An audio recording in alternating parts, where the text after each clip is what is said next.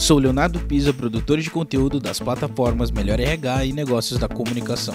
Seja bem-vindo à série Segundo Fórum Melhor RH Felicidade Corporativa. Neste episódio, você vai acompanhar o painel A Hora de Mudarmos a Nós Mesmos. Para liderar uma equipe feliz, você precisa antes ser feliz. Na lista de desafios das lideranças agora, ao lado das metas de produtividade, figura também a responsabilidade frente à saúde mental do seu time. E o principal, não basta ser apenas um discurso da boca para fora. Para liderar uma equipe feliz, você precisa antes ser feliz. Participam deste painel Márcio Harf, gerente de planejamento e estratégia do Grupo Pro e founder da FAS TID, Márcio Marega, especialista em saúde e bem-estar, coordenador de saúde externa de ensino no Einstein, conselho e head de conteúdo na Einstein e Humana Academy, e Valdir Soares, fundador e CEO da Humana Academy. Essa série é oferecida por Assegurou Saúde, Avatar da Saúde, Fitter, Poleng, Solids e Top Employers. Boa tarde a todos. Meu nome é Márcio Raff, eu atuo como gerente de planejamento e estratégia, também com consultoria na área de desenvolvimento humano organizacional. Uma felicidade muito grande estar aqui. Estão comigo aqui nesse painel Márcio Marega, que é especialista em saúde e bem-estar, coordenador de unidade externa de ensino no Einstein, além de estar no conselho e ser head de conteúdo da Humana Academy. Está conosco aqui também o grande Valdir Soares, que é fundador e CEO da Humana Academy. Hoje nós vamos falar então sobre a hora de mudarmos a nós mesmos para liderar uma equipe. Você precisa, uma equipe feliz, você precisa antes ser feliz. E para dar início a esse nosso debate, que é um debate que há uma grande tendência de se estender, mas o nosso tempo é curto, porque sempre há muito assunto sobre esse tema. Mas eu quero começar logo com uma, uma provocação inicial aqui, para gente, para guiar a nossa conversa. Afinal, quais são os limites e responsabilidades de um líder na construção de um ambiente corporativo que seja propício para entregas de valor, produtividade e performance, assim como o bem-estar em todos os aspectos do ser humano, do profissional que entrega esses resultados de valor. Né? Afinal, o profissional hoje é, ele tem essa, o líder ele tem essa necessidade de ser feliz antes de fazer a, as entregas, a liderança para uma equipe feliz. E dando sequência aqui a, a esse questionamento, eu quero falar um pouco da minha ótica sobre onde buscar a resposta para esse questionamento, que para mim eu julgo ser a melhor melhor caminho, mas entendo que possam haver outros, que é a ciência. E é a partir da ciência, então, que eu quero trazer os, os elementos iniciais da nossa conversa aqui. Eu quero falar, poderia falar de diversos estudos que trazem é, referências de que profissionais felizes produzem mais, são mais criativos, não faltam evidências. Eu quero falar somente de um, uh, razoavelmente recente, é, e que esse assunto não é um assunto novo. Em 2005, a Sônia Lubomires, que já, já publicou uma grande meta-análise é, evidenciando de que pessoas felizes têm mais probabilidade de ter mais sucesso na carreira. Em 2008, ela publicou um outro artigo. Em 2018, ela fez uma revisita ao artigo publicado em 2008, verificando se o que foi descoberto lá atrás ainda fazia sentido de forma mais recente. E ela descobriu que sim, que nos 10 anos de pesquisa entre 2008 e 2018, somente surgiram mais pesquisas que trouxeram evidências de que a felicidade precede o sucesso na carreira. Ou seja, isso não, não, é um, uma novidade, pelo menos não deveria ser. Só queria trazer um elemento científico sobre esse assunto, para não ficar no vago. O segundo elemento diz respeito à responsabilidade do líder. Eu quero falar sobre uma outra pesquisa científica de uma professora de Harvard chamada Amy Edmondson, que evidenciou que, entre diversos aspectos, o, o, o que ela chama de alicerce para um ambiente corporativo que seja saudável nos aspectos que eu já comentei anteriormente, seria uma tal de segurança psicológica, que é uma crença, uma percepção de que o ambiente onde eu estou, ele é, ele é passível de ocorrer riscos interpessoais, ou seja, eu posso ser quem eu sou, eu posso ser realmente quem eu sou no ambiente corporativo, e isso permite condições de que outros elementos que são fundamentais para a felicidade corporativa possam acontecer. A minha relação com o nosso tema desse, desse trabalho de segurança psicológica é que o principal é, responsável pela segurança psicológica de um ambiente, segundo a pesquisadora, é o líder. E aqui entra também uma parte da responsabilidade do líder, do que, que vem antes de uma equipe ser feliz, do que, que vem antes do, do líder feliz. E afinal, um questionamento final aqui para a gente passar um pouco da. passar já a, a minha palavra aí para os, para os demais colegas, para a gente evoluir o tema, que é se a gente tem tantas evidências científicas que fazem, é, nos mostram, nos evidenciam, nos apontam um caminho, por que nós seguimos com uma escalada de transtornos mentais, mesmo antes de pandemia? Isso aqui, obviamente, que a pandemia acelerou uma série de transtornos, é, uma escalada de transtornos mentais, mas a gente já vinha numa escalada antes. Ou seja, já existia uma divergência entre o que a ciência sabia e o que o mundo corporativo faz, antes mesmo de todo, é, todas essas, mudanças acontecerem. Então, o que eu quero trazer aqui é, afinal, por que, que existe essa diferença? E até pode parecer um, questionamento novo, mas não é. Daniel Pink, lá em 2009, ele já vai nos dizer, por exemplo, que existe um descompasso, existe uma divergência, existe uma distância entre o que a ciência sabe e o mundo dos negócios faz. E, para finalizar, então, eu quero lançar mais algumas perguntas aqui para a gente dar sequência de fato ao, ao debate aqui. Por que, que, existe essa divergência afinal? Por que, que a ciência sabe tanto e por que, que o mundo corporativo não consegue colocar em prática? Ou por que, daqui a pouco a ciência não consegue traduzir essas mensagens de forma que o mundo corporativo coloque em prática de verdade? Algumas hipóteses aqui, né? Será que os líderes sabem de todas essas descobertas, de tantas descobertas que existem? Ou talvez eles saibam, mas talvez falta um pouco de competência para colocar em prática? Ou talvez ainda, eles até sabem, até têm certa competência, mas o que eles fazem muitas vezes pode ser amortecido por uma cultura ainda enrijecida sobre alguns aspectos ligados à saúde e bem-estar. E por fim, o que a gente pode fazer em relação a isso para de fato que nós tenhamos líderes felizes que possam conduzir a equipes que tenham esse ambiente corporativo propício para tanto entrega de resultados quanto a, a equipe bem-estar. E um, um último ponto, um último questionamento aqui: quem é o líder do líder? Porque a partir do momento quem, onde começa essa jornada e onde muitas vezes esse discurso que a gente tem de bem-estar, de saúde, de cuidamos das pessoas, muitas vezes quando a gente vai perguntar na ponta, às vezes não conversa com o discurso inicial da cabeça da cadeia. Onde ele se perde no meio do caminho? Em que aspecto ali da liderança no meio do caminho esse discurso se dissipa? Então, esses são alguns questionamentos iniciais que eu gostaria de trazer para a nossa conversa aqui e divido a palavra aqui com meus colegas de painel para a gente dar sequência aqui na nossa conversa. Bom, antes do Valdir começar, eu queria dizer que os Márcios vão dominar o mundo, né? Porque só pois aqui é, temos três. três aqui, temos três. É, Valdir, por favor, obrigado pela, pela apresentação e pelo carinho de todos. Tá. Bom, é, é desculpe, os dois Márcios, aí vocês estão trabalhando contra o Valdir aqui, certo? Eh, eh, já me colocaram, eu que sou o menos científico, o menos técnico, o menos entendedor dessa, dessa área, que eu acredito muito de ciência, desenvolvimento, tudo, vocês colocaram um homem que tem 81 anos de idade, uh, logo numa berlinda, para falar sobre esse tema que, como disse o nosso colega Márcio, o Márcio do lado esquerdo meu, vamos agora falar assim, porque eu tenho o Márcio é, você fez uma abertura, Márcio, que pô, me fez. Eu sempre penso nisso, mas hoje me deixou muito mais confuso, até porque a verdade é que felicidade é um assunto não, é, não parece ser parece ser fácil de se resolver, mas não é não. Se isso fosse fácil, nós já teríamos quando a gente nasceu lá atrás, nós já encontraríamos o caminho na frente para quando a gente chegasse nessa fase da vida que eu estou, eu pudesse dizer aqui, e olha que eu digo, hein? Eu estou quase feliz.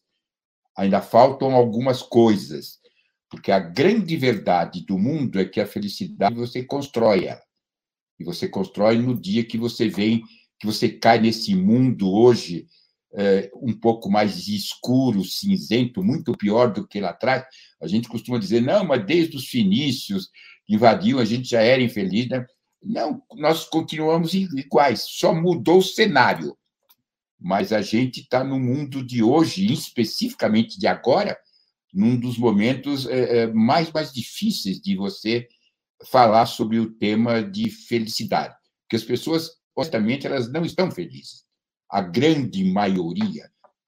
Felicidade não é só você ter dinheiro, não é você só consumir, não é você poder viajar, ter carro. Felicidade é um estado pleno humano é, que, quando você consegue atingir dentro do seu coração, Você entendeu? Você consegue, é, é, mesmo não tendo esses bens todos que eu disse antes, você consegue ser mais feliz do que muita gente que está aí com tudo, materialmente falando. Então, então nós estamos numa, numa luta, Márcio, muito, muito grande, e repito, hoje em dia, é, é, é que para encontrar que essa felicidade, esses líderes que você fala, eles também sofrem muito, porque falar é fácil, mas as corporações também, elas têm um discurso e na ponta elas fazem outro. Dizer que a verdade é essa. Eu posso falar isso porque já fui executivo, já fui tudo isso aí de CEO, bababogo, esse negócio todo, e hoje eu sou um, eu sou um empreendedor é, é, sozinho, certo? Que trabalho sem ter chefe, trabalho com jovens, e eu, honestamente, eu estou muito mais feliz hoje, o meu, a minha medida de felicidade hoje é muito mais plena do que era quando eu era um pseudo-executivo em ascensão. Eu achava que era mas eu não era nada, eu era um maluco, certo? Era um maluco que estava perseguindo que uma carreira e nem contestava as coisas malucas que os meus líderes faziam e propunham, você entendeu? E aí eu, eu entrei nessa e eu garanto a vocês, eu estou com 81 anos, com 40 anos eu trabalhava num grande conglomerado financeiro, certo? Não cabe aqui eu nem, nem falar o nome, e eu era um diretor executivo e eu comecei, eu eu eu achava que eu era feliz. Olha que coisa maluca, que eu tinha carro, eu tinha uma esposa bonita, é, eu tinha uma casa no Morumbi, eu tinha motorista. Nossa, você quer felicidade? Olha, olha como a gente é imbecil. E eu achava que eu era feliz, só que eu saía da, da empresa à noite e eu fazia o caminho no meu carro até a minha casa, morava no Morumbi, chorando. E eu não entendia o porquê. É, é, eu era muito imaturo, né? Aliás, ainda sou, mas agora eu sou um pouquinho. Mas eu chorava. E eu tenho tudo, eu tenho dinheiro, eu tenho poder. As pessoas me chamam já de doutor, me puxam o saco. Tá? Eu tenho roupas bonitas, eu usava umas correntinhas ridículas no pulso. Você entendeu? tudo isso. E eu me achava assim o top. E, na grande verdade, eu era um baita infeliz. Até que eu fui procurar um médico, eu falei, pô, eu, eu vou fazer psiquiatria? Eu vou, fazer, vou procurar psiquiatra? Não, eu sou o imortal, o poderoso executivo. Tá? Meu amigo, vocês não sabem. É, hoje, 40 anos depois, para vocês, executivos que estão aí me ouvindo também, vai aqui uma lição. É, eu fico até meio que emocionado nisso, né? Eu, uh, o que hoje é diagnosticado como síndrome do pânico, eu tive com 41 anos de idade, há 42 atrás. Só que ninguém sabia. Não tinha o diagnóstico, meu amigo. E a infelicidade que eu carregava dentro de mim nessas horas era a coisa mais triste do mundo. Eu tinha e não tinha nada. Entendeu? Isso foi uma grande lição de vida para mim. Eu quero até passar isso rapidinho, porque senão eu vou usar um tempo. Um homem com 81 anos, eu tenho história aqui que eu fico dois meses falando, mas eu não vou fazer isso, porque tem muita gente importante que fala melhor que eu. E então, o que eu diria hoje é que a felicidade. Hoje eu sou um cara feliz. Quer saber? Hoje eu estou quase lá, porque feliz é completo, mentira. Eu trabalho todos os dias a minha felicidade. Ela vem de dentro do meu coração com os meus pequenos atos, com o meu olhar para o céu, com uma pessoa que eu encontro na rua que eu não sei, com estender de mãos, com apoio, com carinho, com olhar. Você entendeu? Aí, ah, mas eu vou dar esmola. Não é, não é nem esmola. Entendeu? Às vezes até ajudo, mas ajudo de graça. Eu faço umas coisas muito loucas. Agora, não pense que eu sou que eu sou um velho gagá, não. Eu faço isso porque eu estou cultivando isso há muito tempo. E tenho que agradecer a Deus, porque se eu cheguei neste momento da minha vida, com esta idade, com, montando uma startup, eu não sei nem digitar. Para mim, para mim, para mim entrar hoje aqui foi um drama.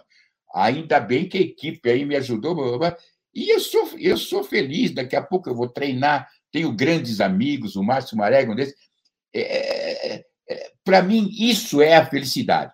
Só não é completa ainda, meus amigos, e vocês, Márcio, porque eu acho que, na medida que o mundo passa por esse momento que ele está passando hoje, você nunca vai conseguir ser feliz, porque a maioria, está infeliz. Então, é uma responsabilidade muito grande de cada um de nós, pelo menos pensar nisso quando acordar de manhã assim, poxa, olha, eu tenho tudo, eu tenho tudo, tudo, tenho bem. Aí sai na rua. Toda vez que você sair da sua, da sua casa, quando você chegar na sua empresa, no seu escritório, quando você encontrar um companheiro dentro, dentro do corporativo mesmo, é, se coloca um pouquinho já no lugar dele também. Ele pode ser um funcionário abaixo de você, ele deve ter problemas também. E esse carinho, esse estender de mãos, mas honesto, hein? Você sabe, eu, agora, agora que eu lembrei, sabe a palavra que mais me choca eh, nesse. Né? Porque agora mudou também o vocabulário né, do, do corporativo. Tá? Agora, toda empresa, toda empresa, com raras exceções, se coloca na mídia como nós temos propósitos. Você, sabe que eu morro de rir isso? Porque é uma mentira desvalada. Sabe? A empresa está pensando em lucros. Agora, no mínimo, tem que ter traje. Mas ganhar dinheiro não é ruim, não é feio, desde que esse dinheiro possa construir não só a empresa, mas mudar a vida das pessoas. Você entendeu? Agora, o discurso é tão, ficou tão, tão fútil que eu não acredito mas em quem fala que tem propósito. Eu ainda brigo dizendo que propósito, para mim, é berço. Então, eu tenho berço. Berço é propósito. Agora, propósito é uma palavra nova que o mercado corporativo aí inventou os, os marqueteiros, e todo mundo diz que constrói o propósito, mas não tem coragem. Você não vê um CEO chegar assim aqui e falar assim. Não, ele é todo media training, é todo treinadinho. É, gente, isso está fora de moda. Será que vocês ainda não entenderam que a humanidade, que é, as pessoas estão mudando e que a verdade passa a ter um, um sentido muito forte? muito forte, como sempre mereceu ter. É, é, a sociedade, as pessoas, os seres humanos, é, hoje, eles, eles, eles entendem muito mais fácil do que há uns tempos atrás. Nós não somos mais os, as pessoas que, que ouvem os discursos e acreditam nisso. Então, quando você fala de felicidade, é, sim, eu tô, estou conseguindo todos os dias trabalhar meu coração e a minha mente para que cada dia eu possa ser um pouco mais feliz. E o melhor, se eu conseguir fazer isso, eu nem preciso treinar nada para redistribuir isso para as outras faixas. Você entendeu? Então é, então, é muito simples a felicidade, basta um olhar e um abraço. Ou pode ser muito complicada quando a ciência vem é complicado, porque, e você tem que explicar essa ciência, cara. Então, mas o importante é que, apesar de tudo, ainda existem os malucos, eu digo que de, que de poetas, poetas, músicos e loucos, ainda somos muitos. Então, existem muitos, muitos amigos meus, e vocês vão ter aqui vocês estão comigo aí, com o Márcio Marega, é um, é um homem, é, uma, é um ser humano, aliás, um ser humano é, que não é porque ele está aí, é, que eu consigo viver muito bem com ele. E com mais uns 20, 25 aí. Você entendeu? Porque essas pessoas estão nos seus. estão em grandes corporações, tem, e fazendo e com esse espírito. É, então, tem ainda. Dizer, o mundo não vai se perder, não, enquanto existirem pessoas que levam a felicidade como uma redistribuição de carinho e de amor. Acho que eu, acho que eu, acho que eu falei muito e falei só besteira, mas tudo bem, vai. Que nada, que nada. Muita sabedoria, muita sabedoria na, na sua fala aqui. E Obrigado. antes de passar rapidamente aqui para o Marega, só alguma, algumas colocações ali. Tu comentaste que a felicidade é simples. E realmente, no que diz respeito a sentir felicidade, realmente a felicidade, ela não precisa. Ninguém precisa entender de felicidade para se sentir feliz. Agora, quando a gente vai levar a felicidade para o mundo corporativo, que é uma palavra que durante muito tempo não combinava, não tinha fit com o mercado corporativo, muitas vezes a gente ainda tem um preconceito. Então, existe ainda lugares onde você fala de felicidade e o pessoal vai dizer que, cara, aqui é o negócio é entregar resultado, aqui o negócio não é ser feliz. Boa, por mais boa. que o discurso diga diferente, mas na ponta muitas vezes se percebe ainda isso.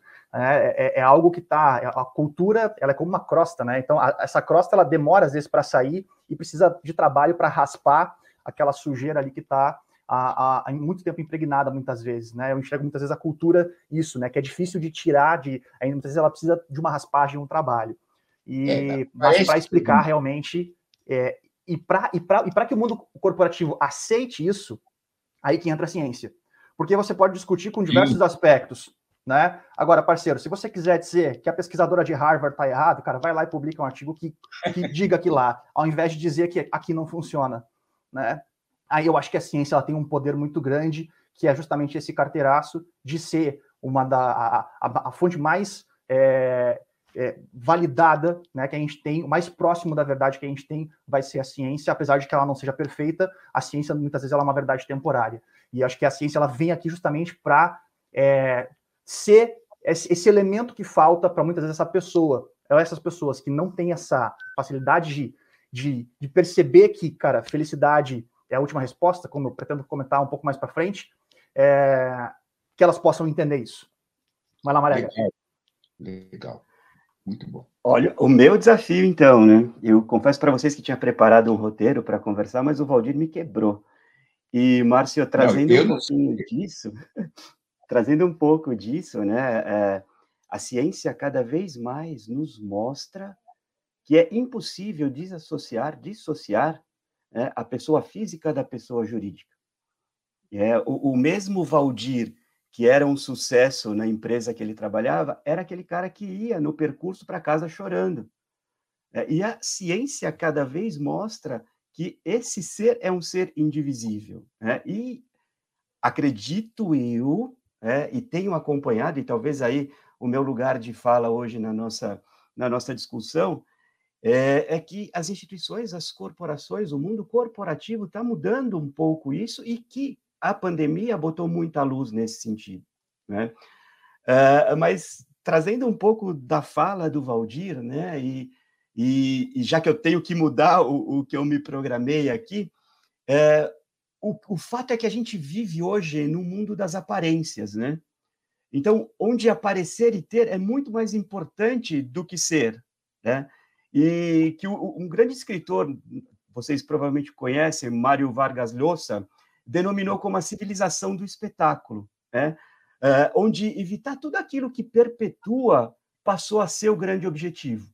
É, as pessoas têm pressa para as coisas e tudo aquilo que, por fim, teria mais consistência, tudo aquilo que seria de fato experiência, é, fica jogado a segundo plano. Então, a gente vive um momento de muitas vivências, barra registros, mas muito pouco experiência. Né? A gente não se dá tempo para transformar isso em experiências. Isso acontece diariamente no mundo corporativo. Né?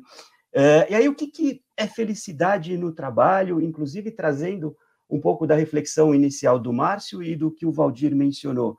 Felicidade no trabalho é a mesma felicidade do dia a dia, é fazer aquilo que você precisa fazer com amor. É, não existe algo diferente disso.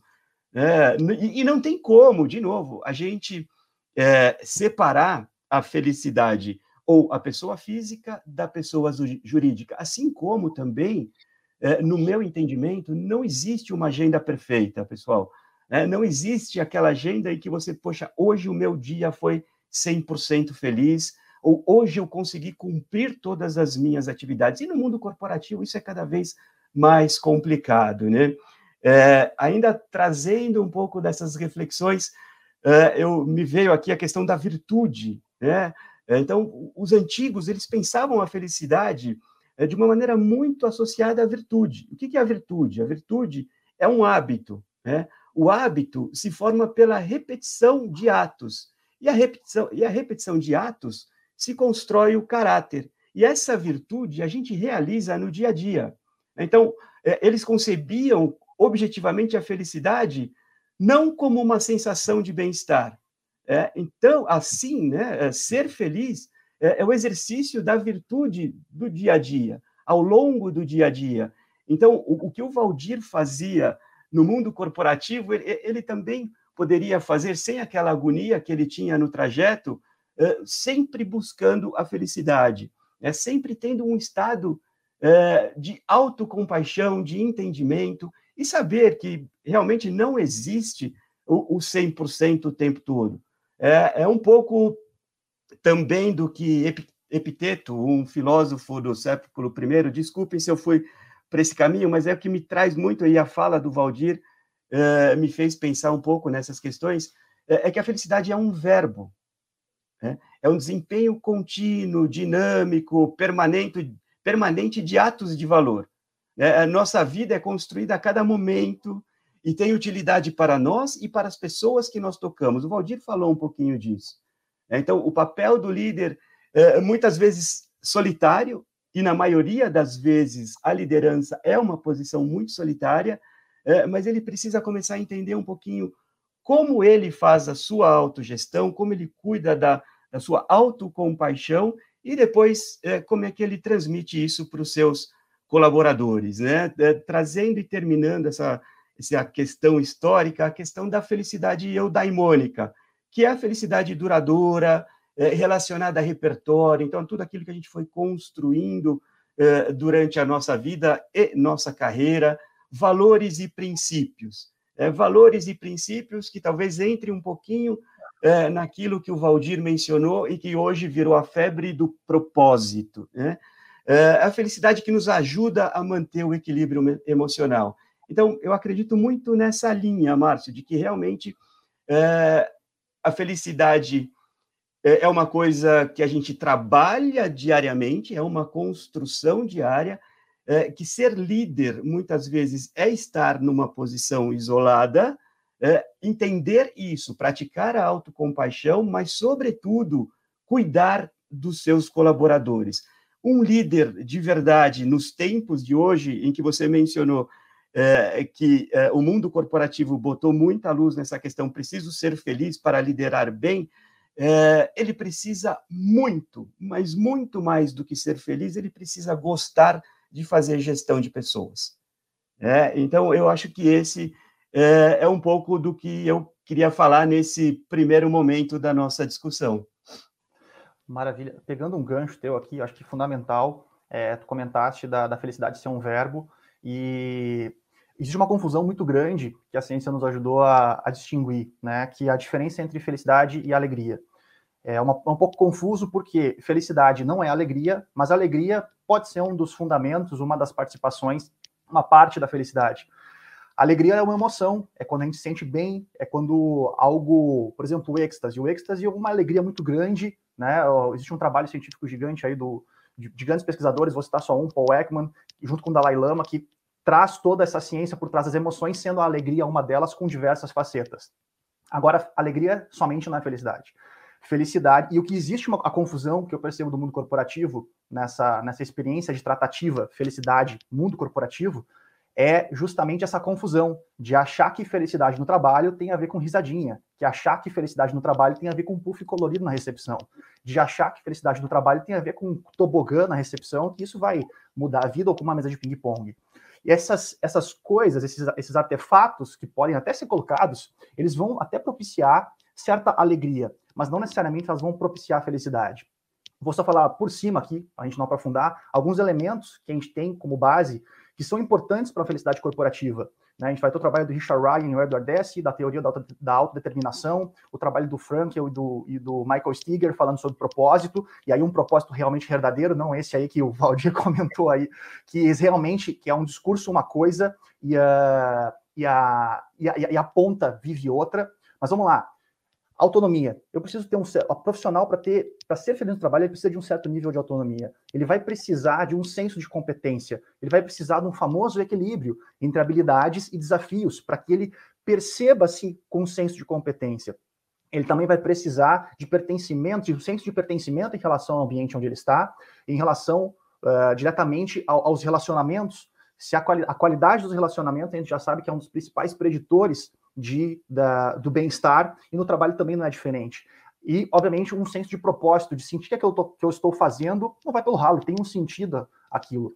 Aliás, uma definição científica aí da felicidade, uma delas, a gente tem várias, que eu vou trazer aqui para esse fórum aqui só para é, trazer aqui esse, esse, fazendo um link aqui com o que o Valdir comentou e com o Marega também, que é, segundo a Sônia Lubomirsky, ela, ela define a felicidade da seguinte maneira: felicidade é a experiência de contentamento e bem-estar combinado com a sensação de que a própria vida possui sentido e vale a pena. A primeira parte da frase de contentamento e bem-estar tem a ver com essas coisas agradáveis da vida, com essas alegrias que podem ser tanto uh, de, de diversas maneiras de se sentir prazer, agradabilidade, seja estar com a família, ou enfim, uma boa refeição, ou uma refeição na companhia da sua família, tudo junto.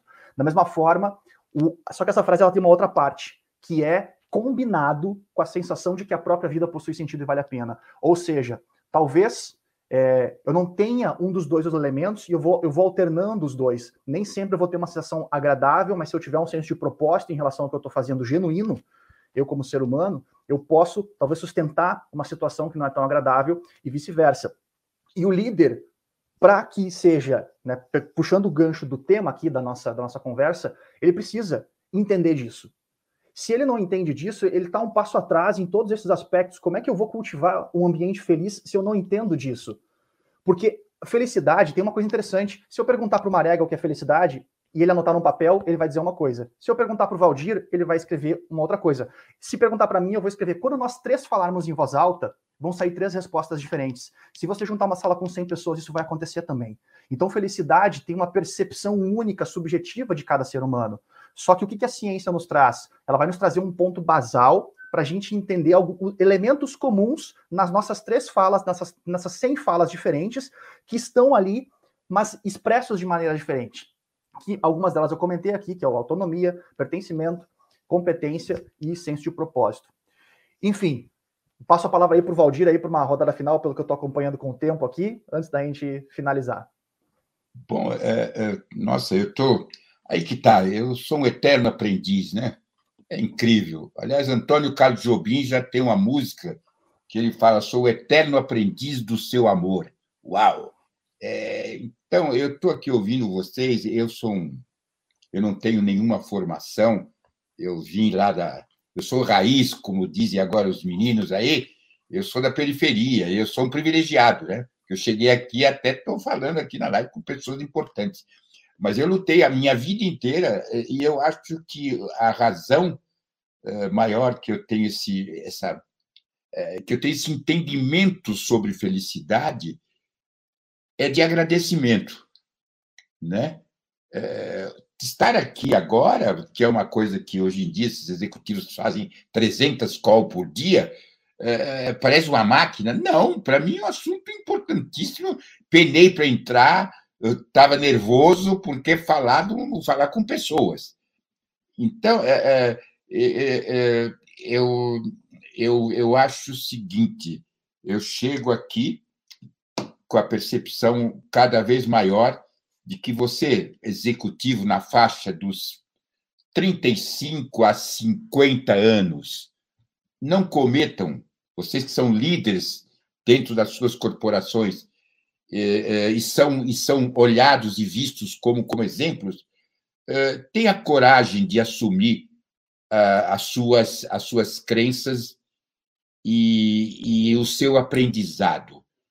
Eu sempre aprendi muito com pessoas de um nível muito mais baixo que eu, porque eles me ensinaram coisas que eu não tinha. Então, o que falta para a maioria dos executivos hoje, é, uma maioria não, não, não, não vamos também chegar nesse ponto, mas grande parte é, é, uma, é, uma, é uma vida pautada pela humanidade com as pessoas, com o carinho. Você entendeu? É, e eu lembro muito bem também, são coisas que eu, quando estava fazendo uma palestra para uma grande multinacional, eu tinha acabado de pedir a conta desse, desse emprego que eu te falei, com 42 anos, com tudo isso, joguei tudo para cima. Não, agora eu vou ser feliz.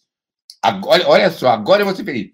Aí eu fui passar um mês, eh, fazer isso que hoje em dia chamam de sabático. Eh, naquele tempo não era sabático, mas eu fui, eu fui há 40 anos atrás para Arraial da Ajuda, gente. De, de, de, de estar um executivo lá em cima, na mídia, blá, blá, blá. É, eu fui para lá e fui chorar. Você entendeu? E fui me encontrar. É... gente, eu voltei esta pessoa que eu sou hoje. Eu nem, olha, eu raramente eu falo desses até os 40. Hoje aqui eu não sei porquê, acho que é porque corporativo me chamou a atenção, mas puxou, eu nem puxou. É, puxou, mas não, sabe, é, é, e aí foi quando eu fiz a minha primeira mudança de vida, aí eu comecei a trilhar realmente, eu tive um choque, a minha felicidade que paira até hoje. Então, Maravilha. Então, vocês executivos, por favor, que têm o poder na mão, eh, sejam abertos aos outros. Não se coloquem no pedestal de eu sei tudo, eu consegui tudo, porque, porque, eu fui, porque eu fui passar um mês em Miami, porque eu tenho a BMW, porque eu compro roupa de grife, aprendi a cozinhar, vou fazer paella, comprei uma cozinha kitchens, vou convidar os amigos e vou tomar vinho. Você pode fazer tudo isso, mas faça de uma maneira que as pessoas possam é, entender que é mais pelo prazer, não pelo poder, e não pelo entender que você é melhor. Eu consigo tomar um vinho de 150 reais, como posso tomar um vinho de 20 com uma companhia que vai me fazer muito mais feliz? É, Valdir, é, é, mais ou menos o seguinte aqui: é, é, é muito mais ser do que ter. Né? A felicidade está muito mais relacionada ao ser do que ter. Valdir, eu vou ter que passar a palavra para o Marega aqui final, que o, o tempo está. A gente está no nosso tempo aqui de limite. Marega, hum. umas considerações finais aí para nós, então, por favor. Bom, eu, eu só tenho a agradecer, então, a, vocês, ao Valdir, principalmente por esse depoimento, né, Márcio? É, a ciência que você trouxe e o depoimento do Valdir, é, que realmente trouxe para os espectadores é, a, a importância dessa work-life life integration, né? Integração da vida profissional e da vida pessoal. É, então, acho que o grande negócio da nossa conversa foi realmente o que o Valdir trouxe e teríamos aqui a tarde inteira para falar ainda é, sobre esse tema, que realmente é um tema é, bastante pulsante no momento, mas obrigado pela, pela iniciativa, pelo convite. É, obrigado aos organizadores e eu também gostaria de deixar o, o meu parabéns pela iniciativa relacionada à, à Casa Hope. É, eu acho que realmente Isso. o que vocês estão fazendo é, é, um diferencial enorme e vem muito alinhado com o, o discurso é, do Valdir e do papel de transformador. Né? Eu acho que é, tudo isso que está sendo feito vai transformar e vocês já começaram de uma maneira muito é, singela, amorosa e gentil a transformar é, com esse projeto na Casa Roupa. Então, obrigado a vocês, obrigado Márcio, obrigado Valdir, mais uma vez, sempre um prazer te ouvir, meu amigo. Beleza, deixa eu só fazer o um recado final aqui então, pessoal, que é o, a Casa Roupa que o Marega comentou aqui, ela ela tá é uma instituição filantrópica, né, que está sendo apoiada aqui, que o objetivo é ajudar dar suporte a crianças e adolescentes com câncer transplantadas.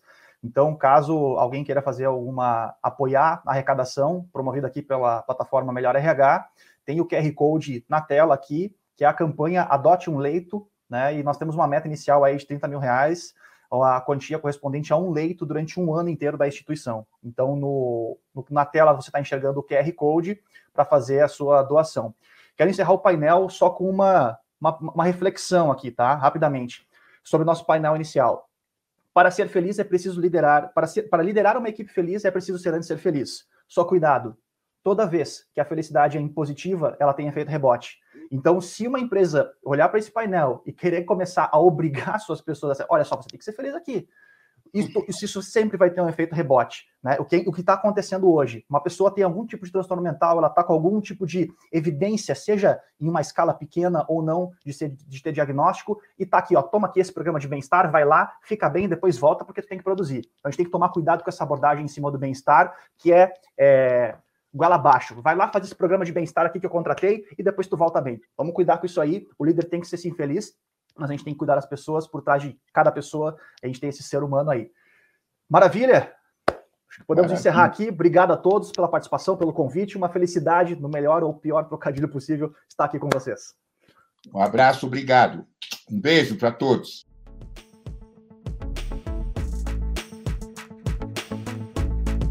Você acompanhou mais um episódio da série Segundo Fórum Melhor RH Felicidade Corporativa. Confira a série completa em 17 episódios. Até a próxima.